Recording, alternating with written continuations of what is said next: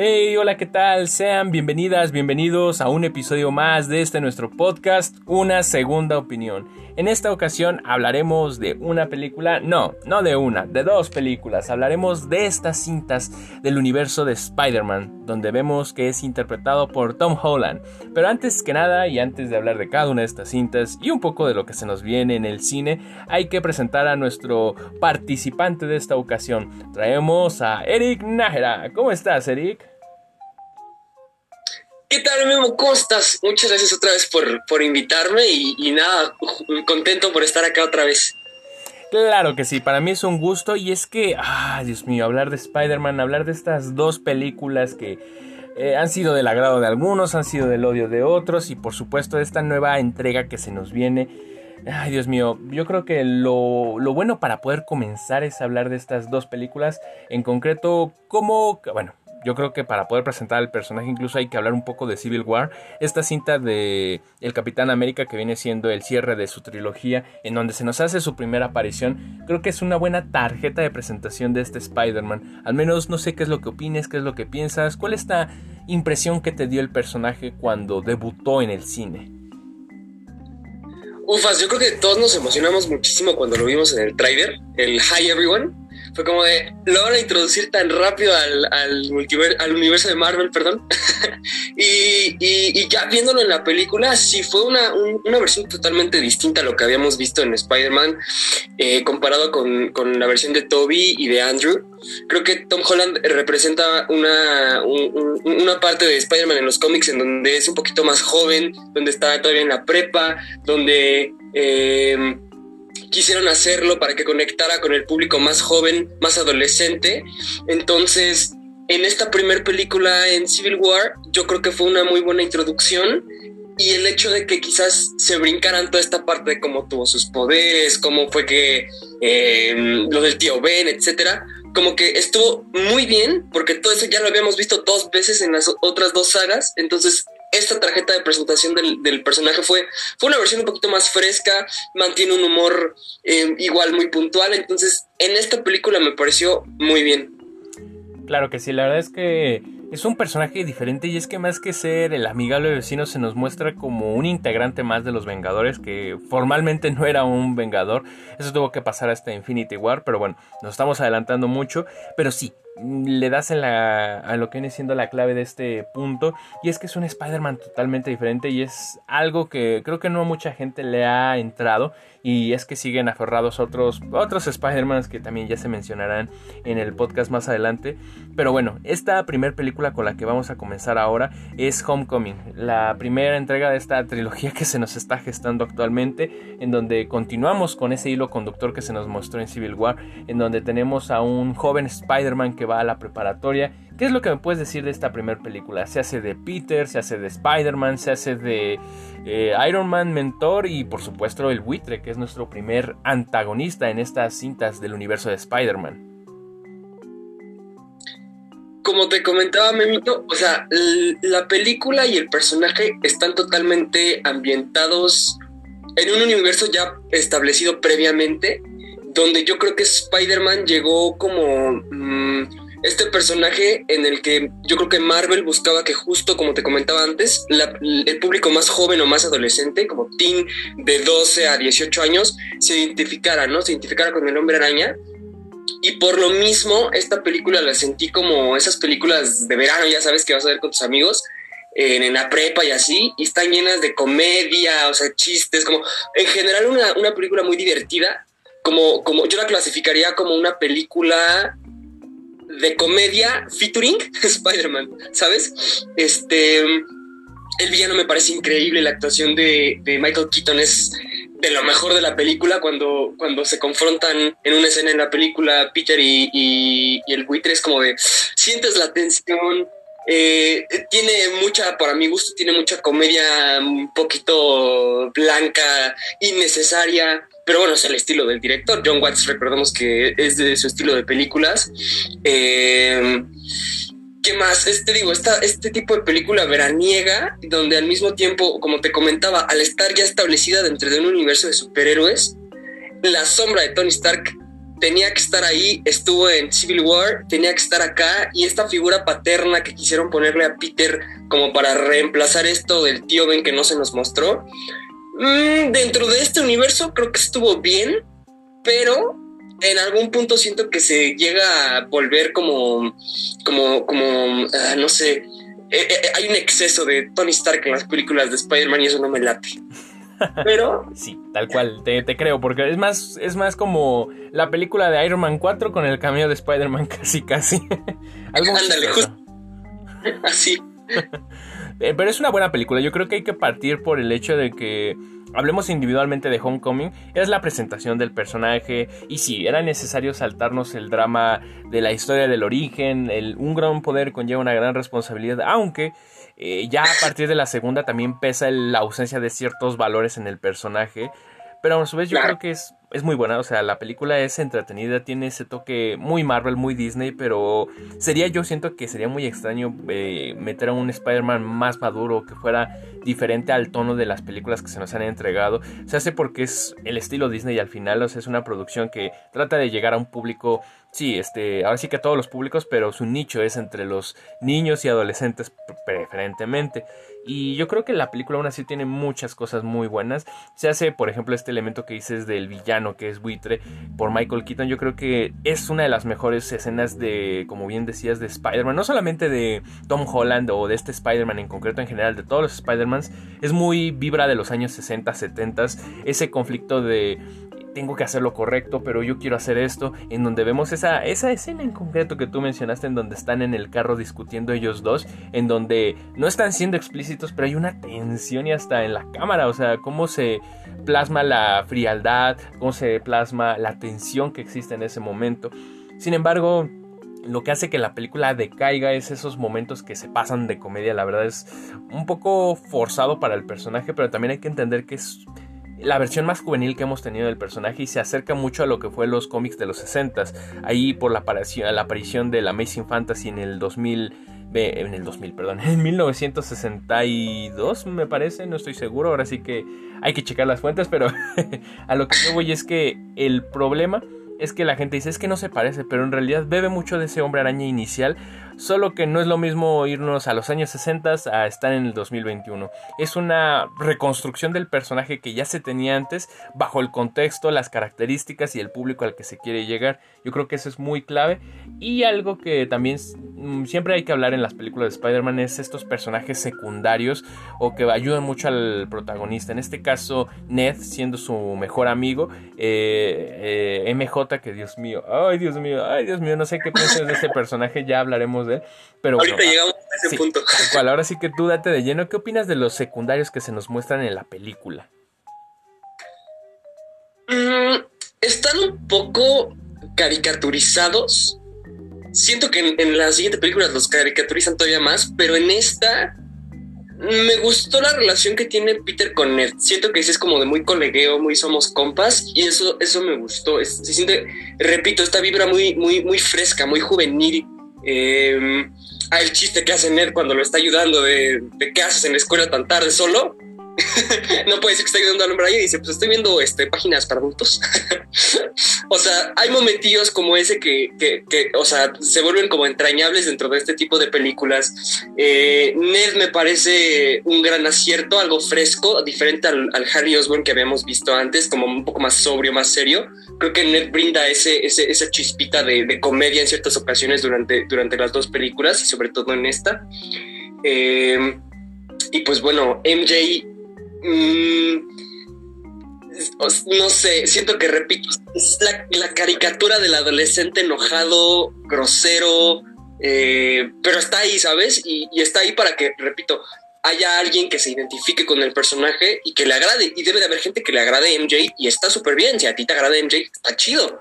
Pero siento que como que aquí te, plantean a, esos personajes como muy caricaturizados, muy que tienden a, esta parte. Y, no sé, por ejemplo, los profesores me parece que los pusieron como en cualquier película juvenil, ponen a los adultos como muy tontos, muy, muy goofy.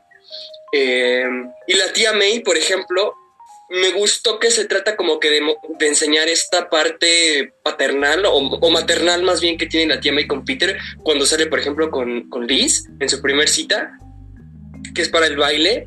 Como le enseña cómo hacerse la corbata, Peter le pide ayuda, él le enseña a bailar, a vestirse, como que quisieron meter esta parte emocional con la tía May, pero la, la sentí igual un poquito floja al final.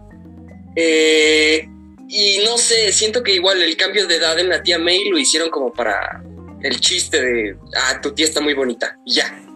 Ahí sí no, me, no me hizo clic ese cambio en, la tía May, pero en general te digo, lo siento a esos personajes muy caricaturizados. Sí, tal cual, comparto mucho de lo que dices y por ejemplo, de los mejores personajes, como dices, Ned la verdad es que es una buena dinámica y es un buen personaje para secundar a Spider-Man en este caso a Peter. Y me parece, me recuerda mucho más a los cómics de, del nuevo Spider-Man de Miles Morales. Siempre está con un amigo que tiene incluso rasgos muy similares a este. Ahora sí que no me acuerdo del nombre del amigo, pero literalmente en vez de ser un Harry Osborn, pues es tal cual un personaje que no va siendo parte del antagonismo o volverse un villano, en realidad sí vemos que quiere apoyar a Peter, quiere ser su amigo, ahora sí que el compadre de la silla, pero la verdad por eso digo o destaco que es el personaje de los mejores construidos en cuanto a secundarios. Lo de la tía May, a mí, fíjate que a mí sí me gustó porque algo que nunca entendí de chico, tanto en las anteriores dos entregas de Spider-Man, bueno, ya sé que no son dos entregas, pero me refiero a dos versiones del personaje, es que es tía May, ¿sabes? No sé cómo sean tus tías, Eric, pero al menos las mías no son tan grandes como una abuelita. al menos yo lo veo así, ¿sabes? O sea, no tan grandes de tirándole a los 80, 90, porque eso es, por ejemplo, la primera versión de la tía May que vimos. Eh, una tía May, a mí sí se me hace una mujer, pues entre los que te gusta, bueno, 40, tirándole a 60 incluso. Eh, como la, de esta de Amazing Spider-Man. O sea, a mí me pareció una buena tía en cuanto a la edad, porque no era ni tan joven ni tan mayor. Pero bueno, ahora sí que sí se pasaron un buen, pero como dices, queda para el chiste. Y, yo creo que dará para algunas cosas en el futuro. Eh, también, también, también otra cosa que habías comentado bueno, más bien que no exploramos del todo es el interés amoroso que se nos muestra en esta película, que es por parte de Liz. Medio lo comentaste de cuando esta, la tía May trata de ayudar a Peter, que sí, para qué va a abusar y todo este tipo de cosas. Pero en este caso creo que es una relación bastante interesante la que se nos muestra con Liz. Eh, siento siempre el interés de Peter y de hecho dato así como geek muy curioso este en los cómics inicialmente ese era el interés amoroso inicial de Peter antes de una Gwen Stacy antes de una Mary Jane pero bueno eh, entonces no, no crean que es algo como sacado, inventado de las mangas, en realidad sí tiene sus bases. Eh, lo que sí no tiene bases es MSMJ, pero bueno, mi odio se hablará ya cuando estemos hablando de Far From Home. Pero ahora sí que cerrando o apresurándonos un poco con Homecoming, ¿Qué sientes de Liz? Y por supuesto, ese tremendo plot twist. Yo nunca me la vi venir, literalmente. O sea, que fuera el buitre su hija. O sea, no pasó por mi cabeza. O sea, sí era raro que no estuvieran los padres en la casa de Liz. Pero dije, pues, eh, no es necesario meter a un personaje que igual y nada más pasará una escena, ¿sabes? Al menos a mí sí me gustó ese plot.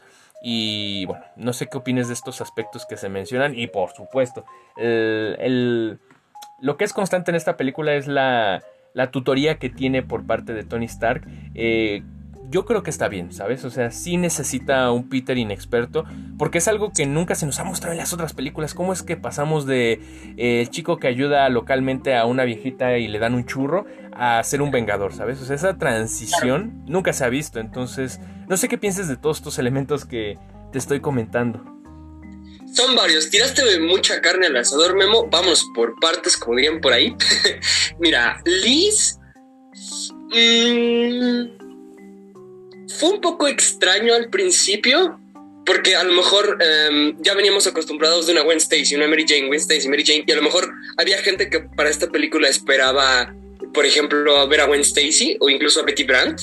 Eh yo en lo personal esperaba ver algo, algo más con Betty Brandt, pero entiendo esta parte que haces referencia a los cómics, entiendo sobre qué cómics puede estar inspirado. Y el personaje de Liz me parece que está bien como interés amoroso de Peter. Y lo que comentas del plot twist con el, con el, con el buitre, tampoco me lo esperaba, no me la vi venir. Y creo que justo esta combinación de, de tensión entre el villano y el héroe, siempre va a haber ahí muchísima tensión, pero no nada más eso. Cualquier adolescente que va por primera vez a casa de su novia y conoce a sus suegros, por así decirlo, tiene tensión y tiene ansiedad y tiene esta cuestión de, adrenalina. Combina esas dos cosas, de, que el villano y el héroe se están confrontando en esta situación y tú como chico que va a salir con su novia para un baile, que conoce a sus suegros, que eso conlleva estrés, júntalo yo creo que por eso esas escenas y esas secuencias donde Peter y el buitre están platicando como de buena onda, se sienten tan fuerte emocionalmente, porque tú sabes como, como audiencia todo, pero ellos no.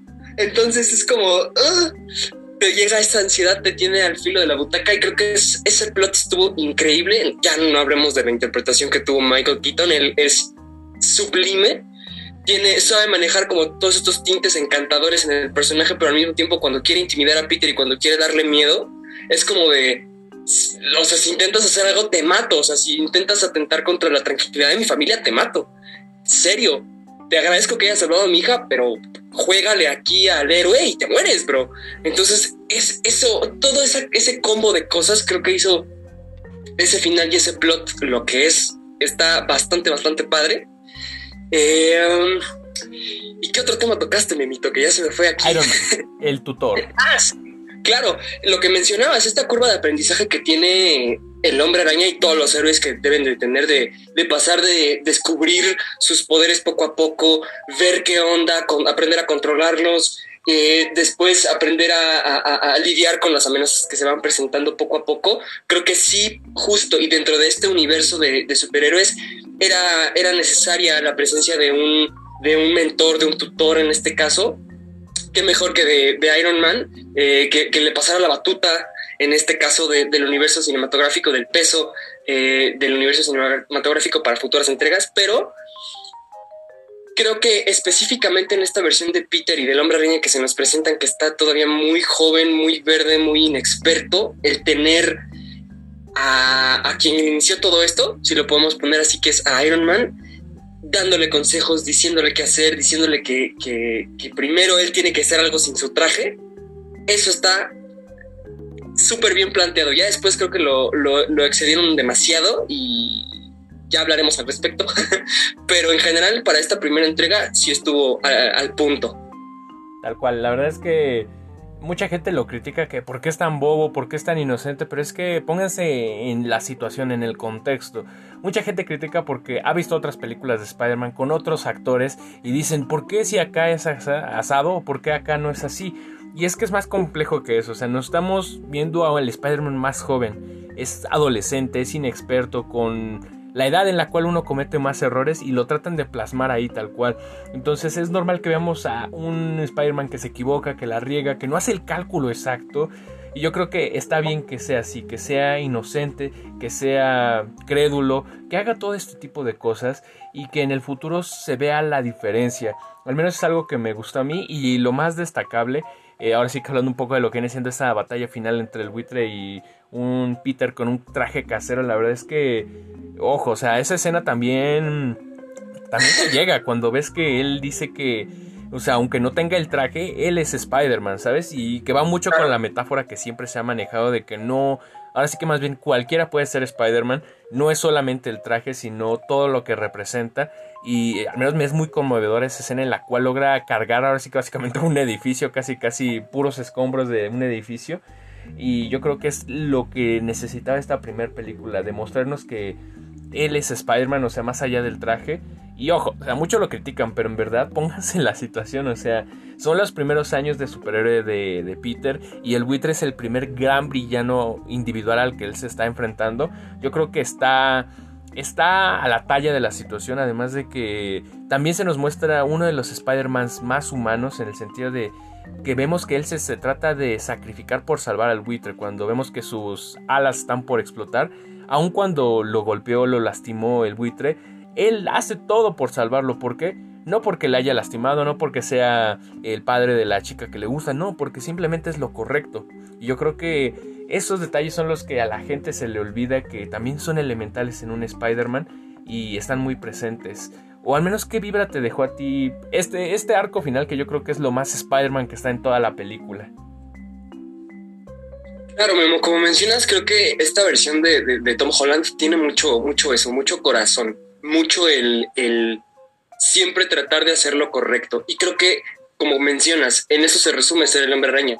O sea, el hombre araña se resume en, en, en, a pesar de, de, que Peter quiera ser Peter, solo Peter, y tener a su novia, ya sea Mary Jane, ya sea MJ, Michelle Jones, ya sea Betty Brant, quien sea, él siempre va a decidir hacer lo correcto. Por las circunstancias que llegaron a pasar en su vida, las que fueran, por ejemplo, para, para, para hacer este, este paralelismo con, con, la saga anterior, cuando Peter en la 2 de la amenaza de Electro con, con, Andrew Garfield tiene problemas económicos, su tía está teniendo que trabajar turnos dobles, eh, él está teniendo que vender fotos del hombre araña, manchando su propia imagen como hombre araña. Y, y Harry le, le, pide su sangre y le dice, está bien, a ver, ¿no me la quieres dar? ¿Cuánto quieres? A pesar de tener todas esas problemáticas, Peter decide hacer lo correcto y le dice, no, sabes que mira, que no, no quiero tu dinero, lo correcto es que primero estudiemos mi sangre para ver si te puedo ayudar o no. Entonces, ese paralelismo está acá. A pesar de que seas el malo, a pesar de que hayas hecho tanto daño, a pesar de que hayas destruido eh, cosas, eh, a pesar de que, de que quieras matarme y lo hayas intentado, lo correcto es salvarte la vida. Entonces, ese tipo de corazón y ese tipo de valores en el hombre araña, al final del día, creo que son muy importantes y son, los, son lo que, como tú dices, caracterizan al, personaje.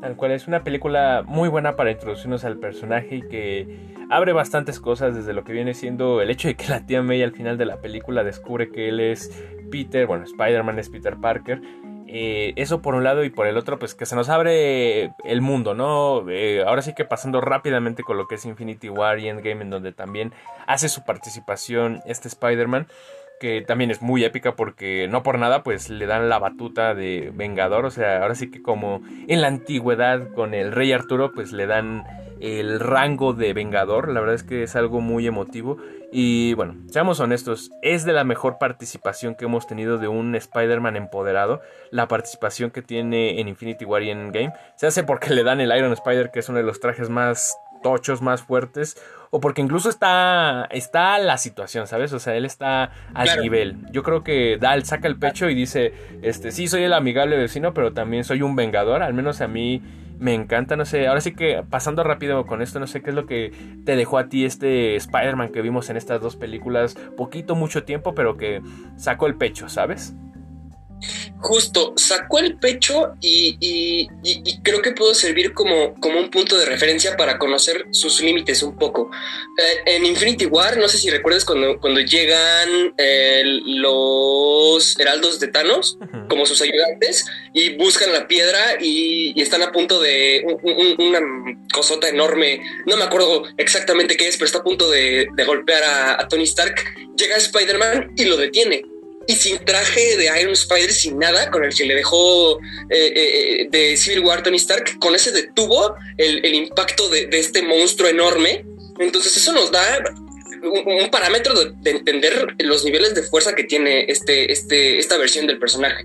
Luego, el hecho de estar en el, en el espacio donde nunca había estado y, estar a la altura, como dices, de solucionar problemáticas que involucren esta cuestión de, cuando están en la nave de, uno de los heraldos de Thanos y, tiene que llevar un plan para salvar a, Doctor Strange, nos habla de su inteligencia, de su intelecto, que es característica del personaje, nos habla de que puede estar a la altura de ese tipo de situaciones y le añade esta parte pues del personaje de, Marvel y de Disney cómica, ¿no? A todas las situaciones. Entonces, por ahí, eso me gustó. Me gustó que también se le pone al tú por tú a Thanos con ayuda eh, del Doctor Strange también un poquito, pero hey, se le puso al tú por tú y aguantó, aguantó bien los golpes. estuvo, estuvo ahí hasta el final de la línea y en Endgame también estuvo en la batalla final. Hizo muy buen team con los otros Vengadores y creo que el hecho de que justo que esté en este universo tan grande le da la, la, posibilidad de enfrentarse no solo al, ratero de la cuadra, ni, ni, ni, ni, ayudar a las viejitas y le regalen churros, pero también lo puedes ver en este otro tipo de contexto, donde está en el universo, encima de un caballo, eh, de un pegaso, perdón, encima de un pegaso con una valquiria, con el guante del infinito en la mano. O sea, tienes estos dos mundos donde puedes ver al hombre araña en acción y creo que eso está bastante padre que no habíamos tenido la oportunidad de ver en, en sagas anteriores.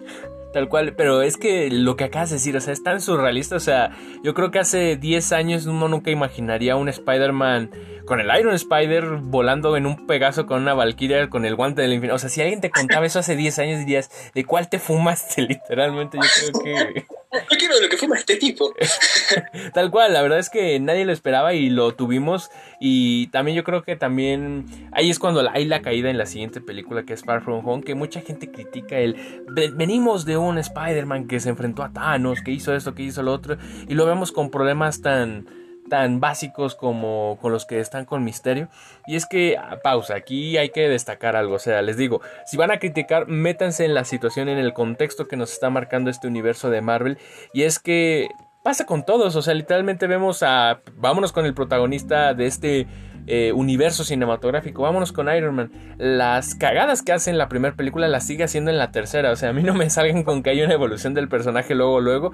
No, o sea, incluso aún en películas posteriores, Civil War sigue siendo inmaduro, sigue teniendo esa frialdad en ocasiones. Así que yo creo que es algo que tiene que pasar demasiadas películas para que uno note esa, ese crecimiento por un lado y por otro lado. O sea, si, si Iron Man, Tony Stark, un hombre de arriba de los 30, 40 años, tardó en hacer ese crecimiento como héroe, en un par de años. ¿Qué le pueden pedir a un joven que aún tiene los dilemas de tengo que entregar la tarea, tengo que hacer esto, lo otro?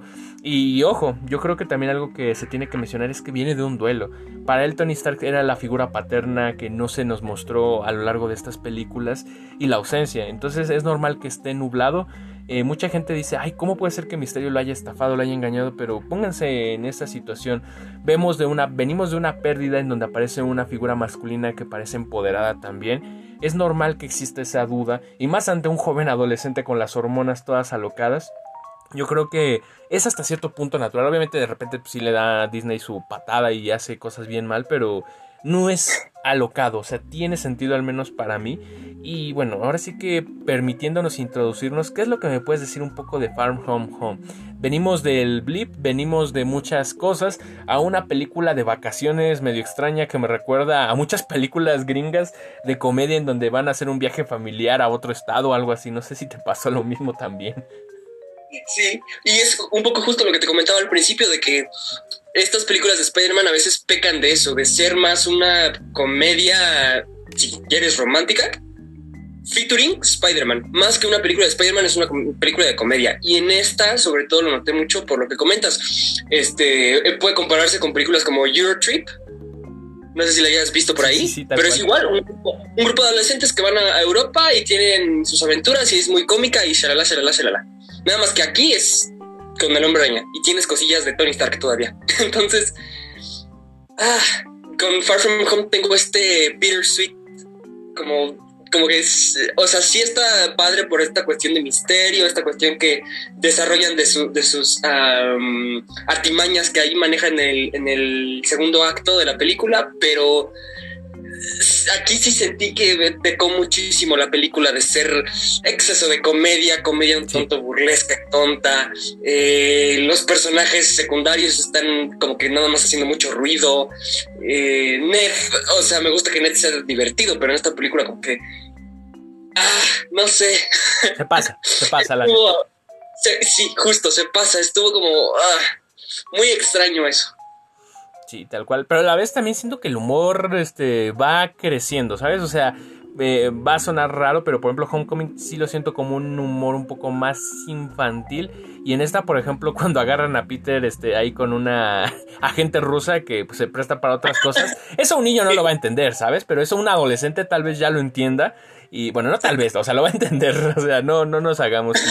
pues digo que, o sea, sí peca de cosas de ese estilo, pero también siento que hay una Va a sonar raro porque pues desde cuando de ser niño adolescente es madurez, pero es que en realidad sí hay una madurez mental cuando menos, o sea, un niño le digo, no va a entender esa escena o se va a reír porque jaja, agarraron en calzones a Spider-Man, pero no va a entender ahora sí que ese doble sentido que se presta a otras cosas. Por un lado, por el otro lado, este, los personajes, Dios mío, eh, Ned pues sí, o sea, es incluso se siente desplazado por la relación que tiene en ese punto, que, que se me parece una jalada, o sea, se me hace muy Disney, demasiado Disney esa, esa relación que tiene durante solo esa película, pero, pero bueno, ahora sí que si omitimos eso, en esta película tiene un mayor protagonismo esta MJ.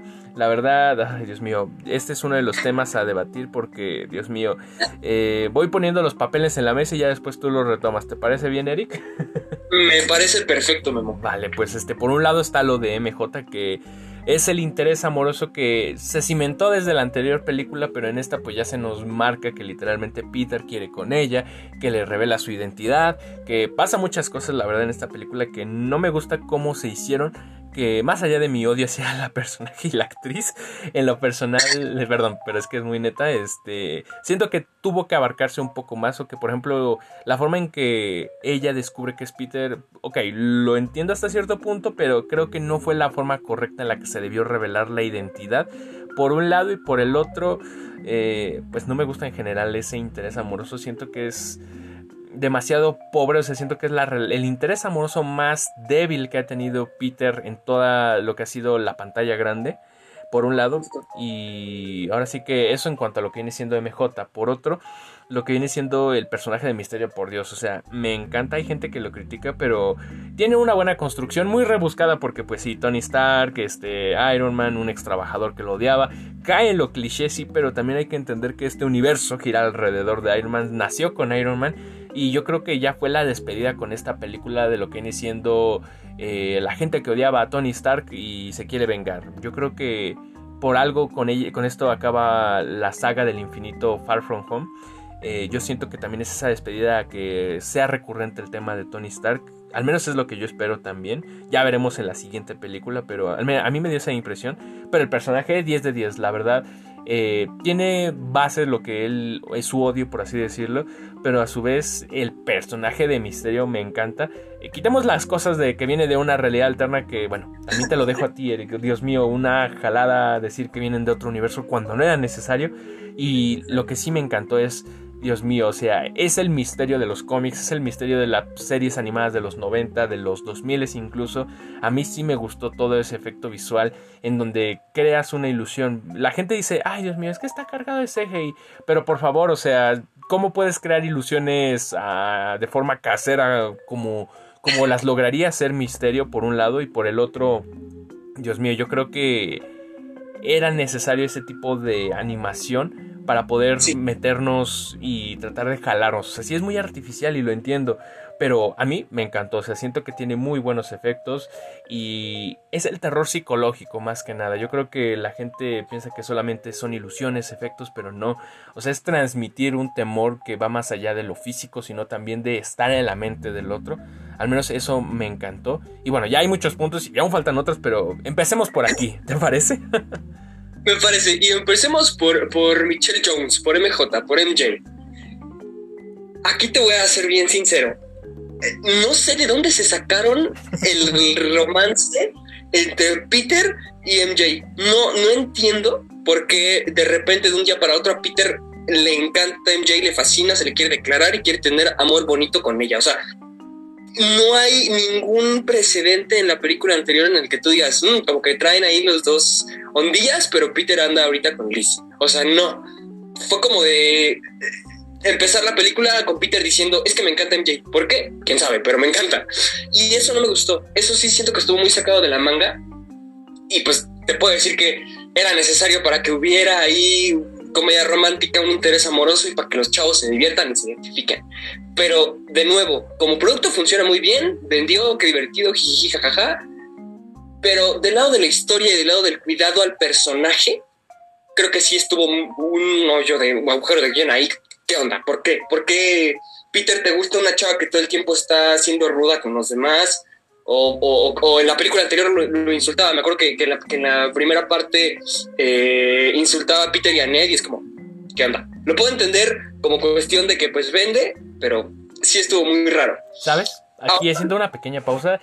Yo siento que lo que, bueno, dos cosas. Una, ese interés por así nace entre lo que viene siendo el Inter entre antes de Infinity War y después de Homecoming. Y va a ser una jalada porque tampoco me gustan esas cosas, pero siento que quisieron llevarla por la típica idea amorosa de, ah, si te dice groserías o si te ve feo es porque le gustas, ¿sabes? Y, ay, Dios mío, cómo me choca que siempre quieran llegar a ese punto, pero por ahí va, yo creo que por ahí fue.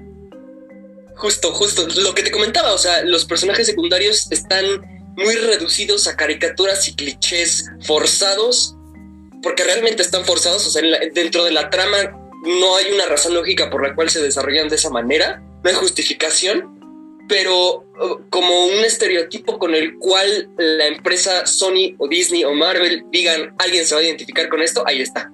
O sea, no hay una explicación lógica, pero ahí están. Vende, órale, va, échalo en la película, no hay problema. Este, ahora, Misterio. Me gustó mucho Misterio. Em, la interpretación eh, de Jake Gyllenhaal igualmente me gustó muchísimo, te digo, ambos villanos tienen esta característica de ser muy carismáticos, muy encantadores, pero también te ponen en aprietos, te ponen en aprietos bien y te intimidan y te intimidan bien. Em, no me gustó que, eh, o sea, como que su origen, que estuviera muy cargado del lado de, de, Tony Stark, igualmente no me latió tanto, lo entiendo, y que, o sea, pues, ¿qué hizo? Tony Stark se apropió como de su tecnología y se rió tantito de él. Y ya por eso lo odia y va a terminar con todo su, su, imperio. Es como no sé, no sé. Igual si hubieran planteado que Misterio es una persona, eh, no sé, mentalmente inestable, me lo hubiera creído un poco más y hubiera estado más interesante ver esa, esa parte de Misterio en la que es un poquito más vulnerable y te plantean o te, te tratan de justificar como que justo tiene algún trastorno mental. No sé hubiera estado más interesante, pero de nuevo, es para niños, es para niños, tienen que vender.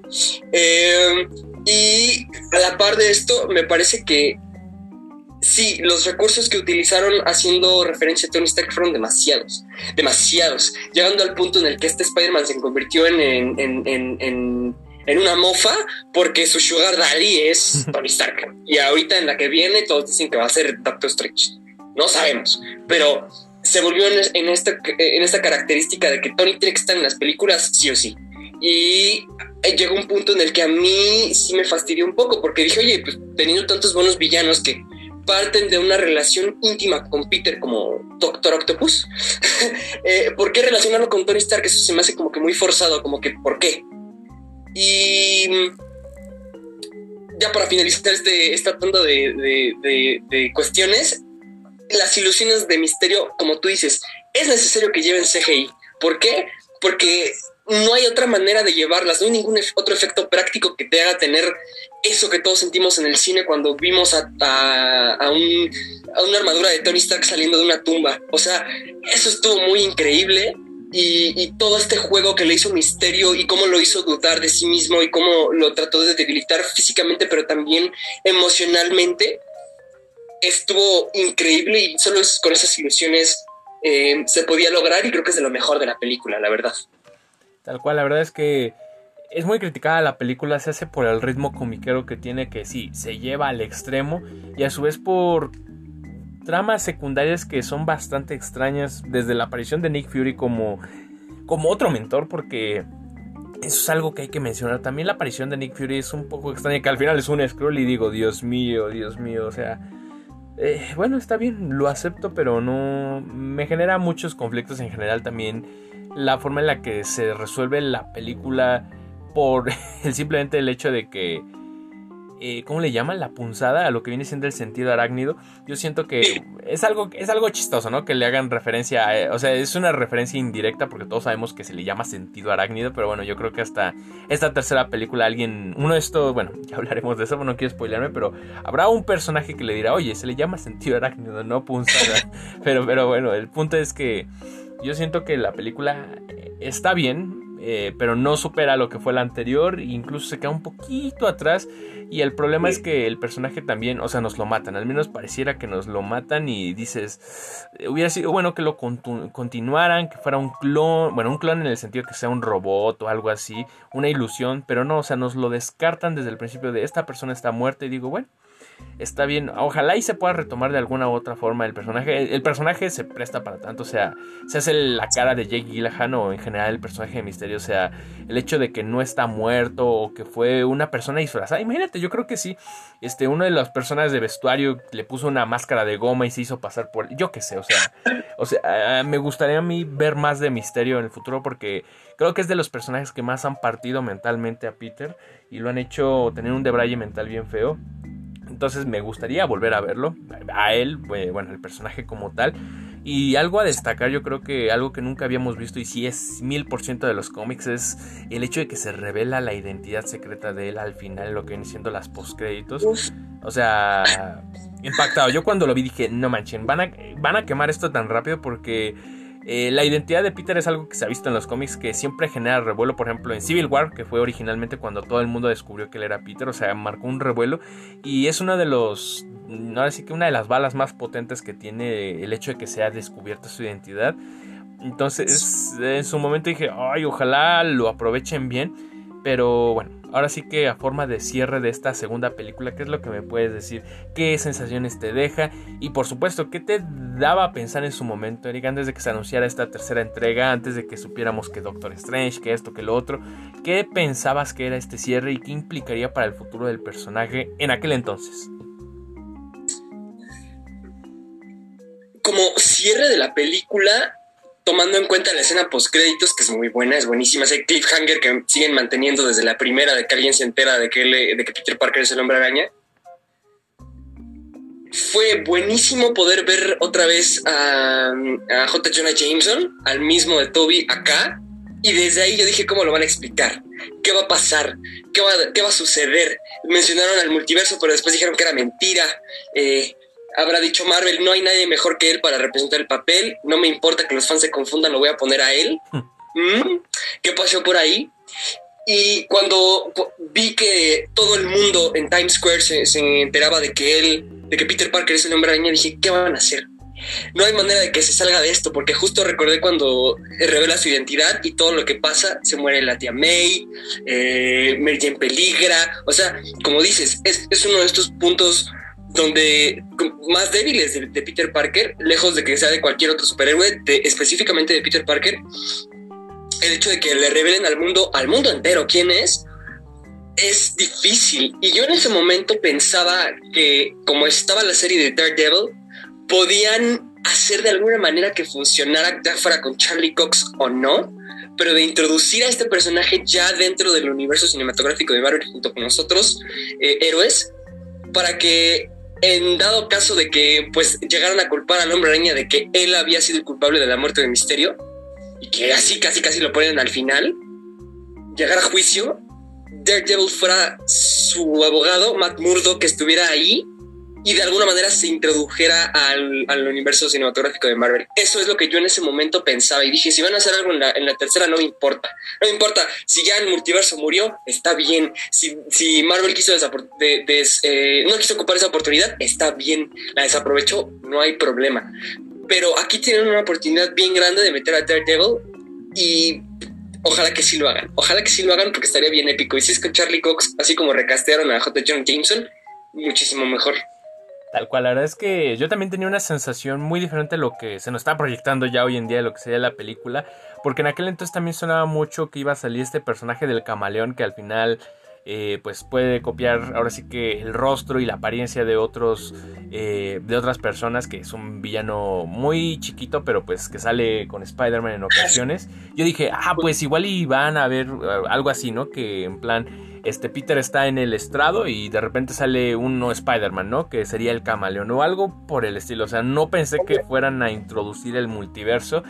La verdad es que, bueno, ya entrando un poco en lo que viene siendo esta próxima entrega, la, el cierre de la trilogía de Spider-Man con No Way Home, yo siento que es algo...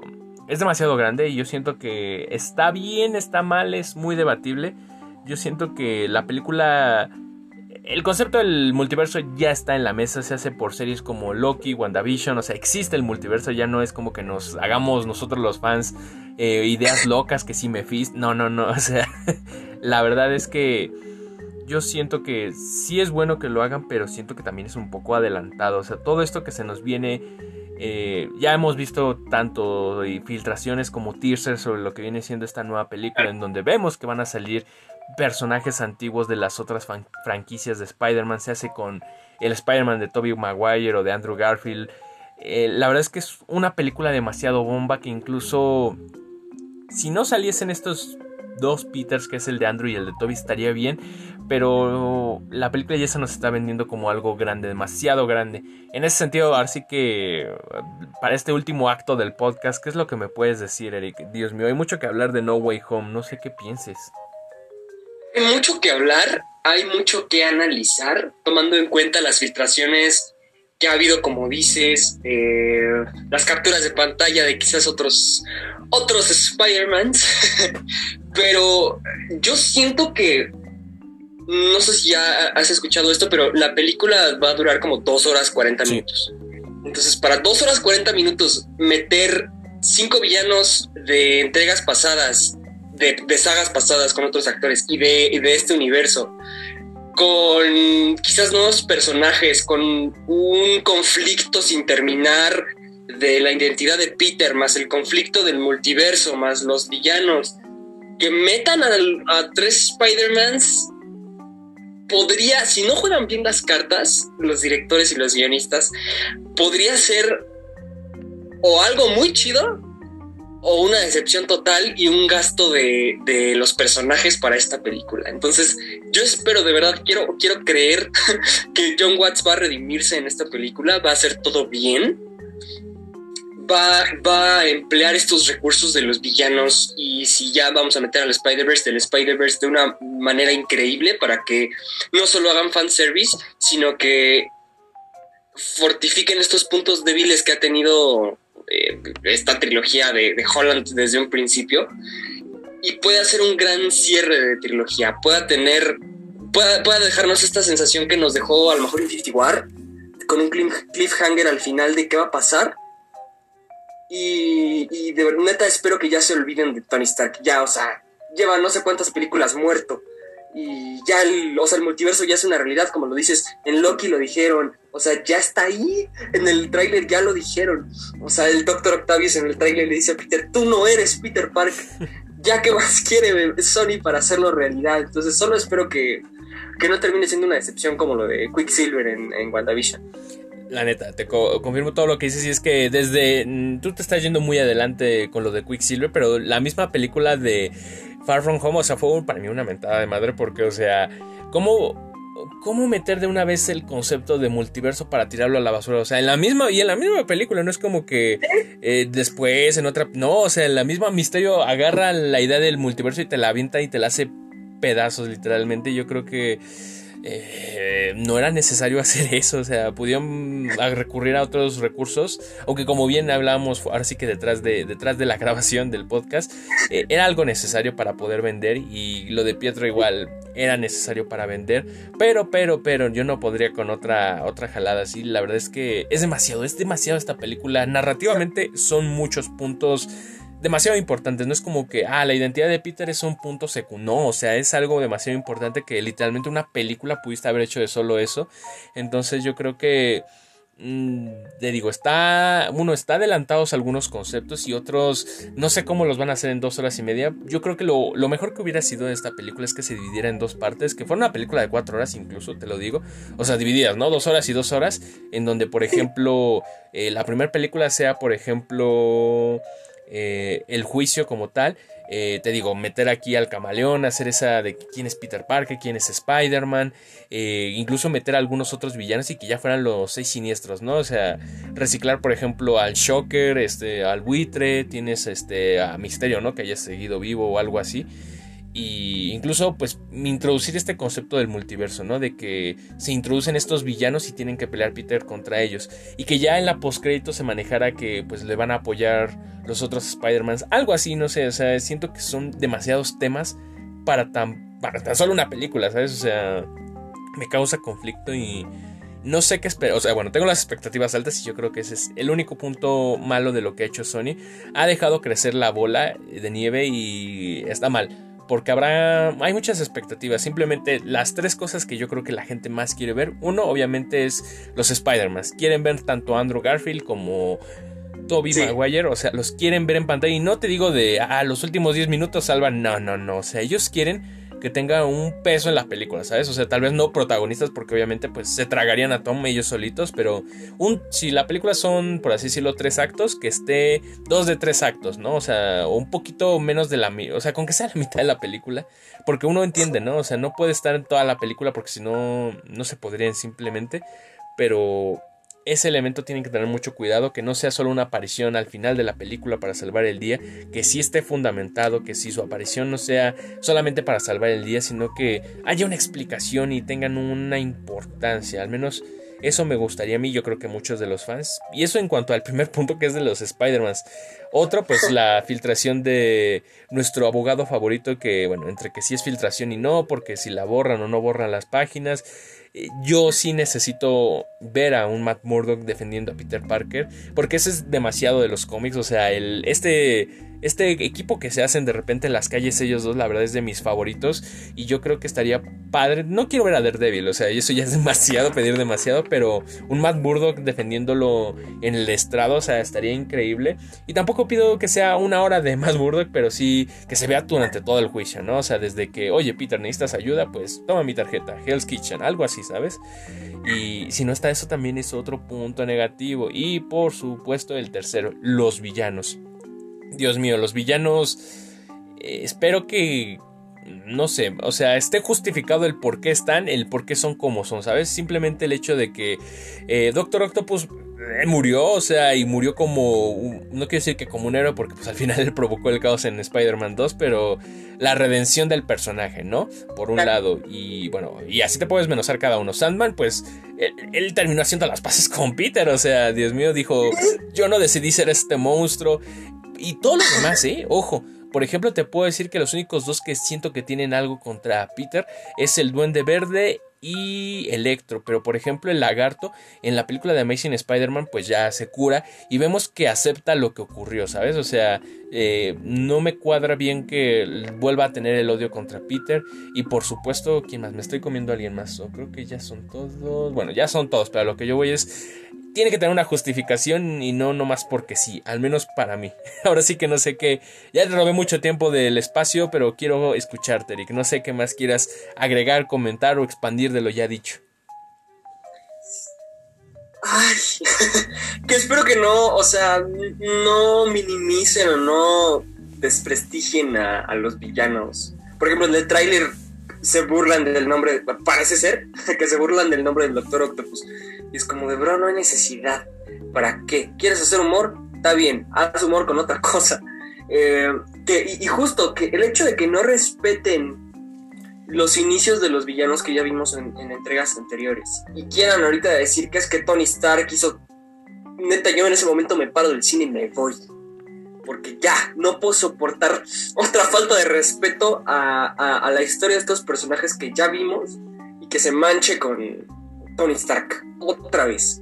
Entonces, que, lo que respeten sus orígenes, solo pido eso. Ya si no salen los tres Spider-Man, está bien.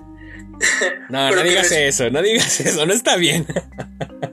Pues no, o sea, no está bien, pero, pero, o sea, si ya los ponen, sería como de, ah, es que no me quiero hacer tantas ilusiones de sí verlos, porque qué tal que no los ponen y... Pues yo me enojo, o sea, yo, yo no, yo, literalmente no espero no verlos, o sea, si no los veo literalmente cuelgo la toalla con Marvel porque por dos, o sea, por dos. Ya la vara está demasiado alta con lo que hicieron en Endgame y Infinity War, o sea, esto es algo que se puede acercar a ese nivel de epicidad, como cuando vimos a el Capitán América levantando el martillo de Thor, o como cuando vimos a Iron Man haciendo el chasquido. Esas referencias chiquitas, o sea, tienen que ser algo que esté al alcance. Y, y aun cuando se nos introduzca el Spider-Verse, algo es que se nos introduzca, ¿sabes? O sea, que aparezcan ellos tres y tengan que vencer a estos villanos de otros universos. Pero en el futuro perfectamente pueden hacer una película que sea tal cual Spider-Man into the Spider-Verse, ¿sabes? O sea, en donde se exploren a otros. O sea, que un Miles Morales, ¿por qué no? Que se introduzca una una Spider-Gwen, o sea, un Spider-Man, ¿no? Y por ejemplo, a mí, aquí te lo comparto, algo que siempre me ha encantado como idea es que hagan un Spider-Man Noir con Nicolas Cage, o sea, uff, o sea, me lo imagino y épico, épico. Pues de hecho, fíjate, Miles ya está en el universo de Tom Holland.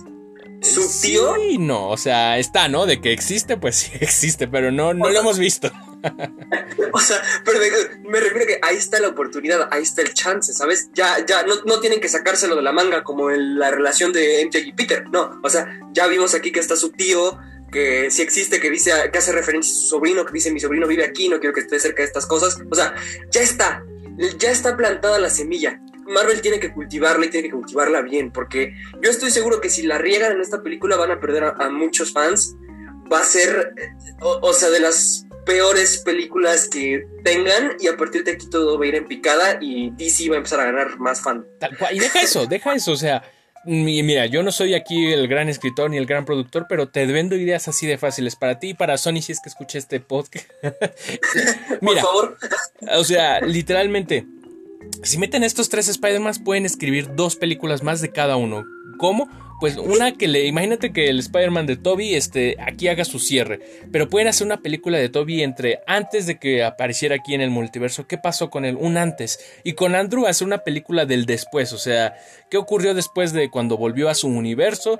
Este. ¿Qué ocurrió con la este, Mary Jane de su universo? ¿Cómo ha pasado las batallas? O sea yo creo que da, da, para mucho, o sea, no solamente para una película de Spider-Man, o sea, puedes hacer mil cosas más si te funciona esto y lo haces bien. Yo iría a ver una cuarta película del Spider-Man clásico de, de Toby, a unas sabiendas de que aquí es su cierre, y iría a ver una película de Andrew al cine en donde nos digan qué pasó después de eh, la batalla de Rhino, o sea, empezó a salir con la, una Mary Jane por las escenas que se han filtrado de lo que ocurrió en su, en su segunda película. Yo iría a verlo personalmente, o sea, todos, exacto, todos. Ay, Dios mío, tiene mucho que pasar, tiene muchas cosas que, pasar.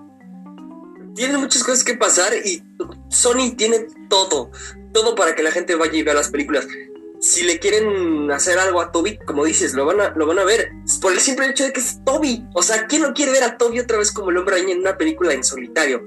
Todos. Y creo que el, el tráiler de Morbius, el nuevo, tiene referencias a todos los universos de Andrew, de, Tom y de Toby.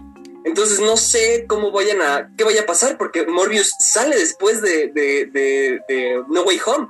Entonces, ¿Qué va a pasar con eso? Morbius quizás puede ser la clave que nos diga qué pasó con el multiverso, porque salen referencias, sale un graffiti de Toby, sale el logo del diario del Daily Bugle de Toby, y en ese diario sale eh, una nota de Black Cat que hace referencia al universo de, um, Andrew, y también de Rino, que hace referencia al universo de Andrew. Y de Venom, incluso hacen referencia a Venom.